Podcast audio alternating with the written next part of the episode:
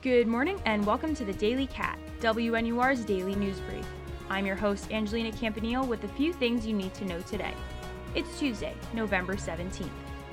Northwestern University's coronavirus dashboard now reports 78 new positive cases in the past seven days and a new positivity rate of 1.27%. Northwestern released Monday a long awaited budget report of university police. Publicizing the department's budget was one of many demands cited in the June 3rd petition released by black students at Northwestern following the death of George Floyd.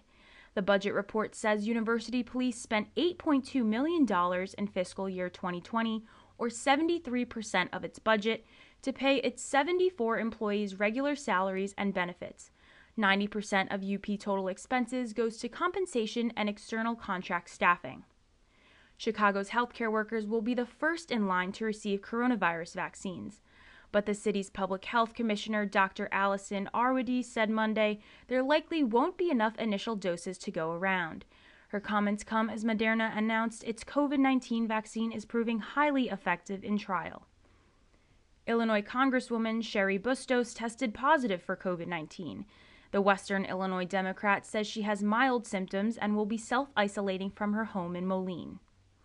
The U.S. Department of Education is investigating anti Semitism allegations at the University of Illinois at Urbana Champaign.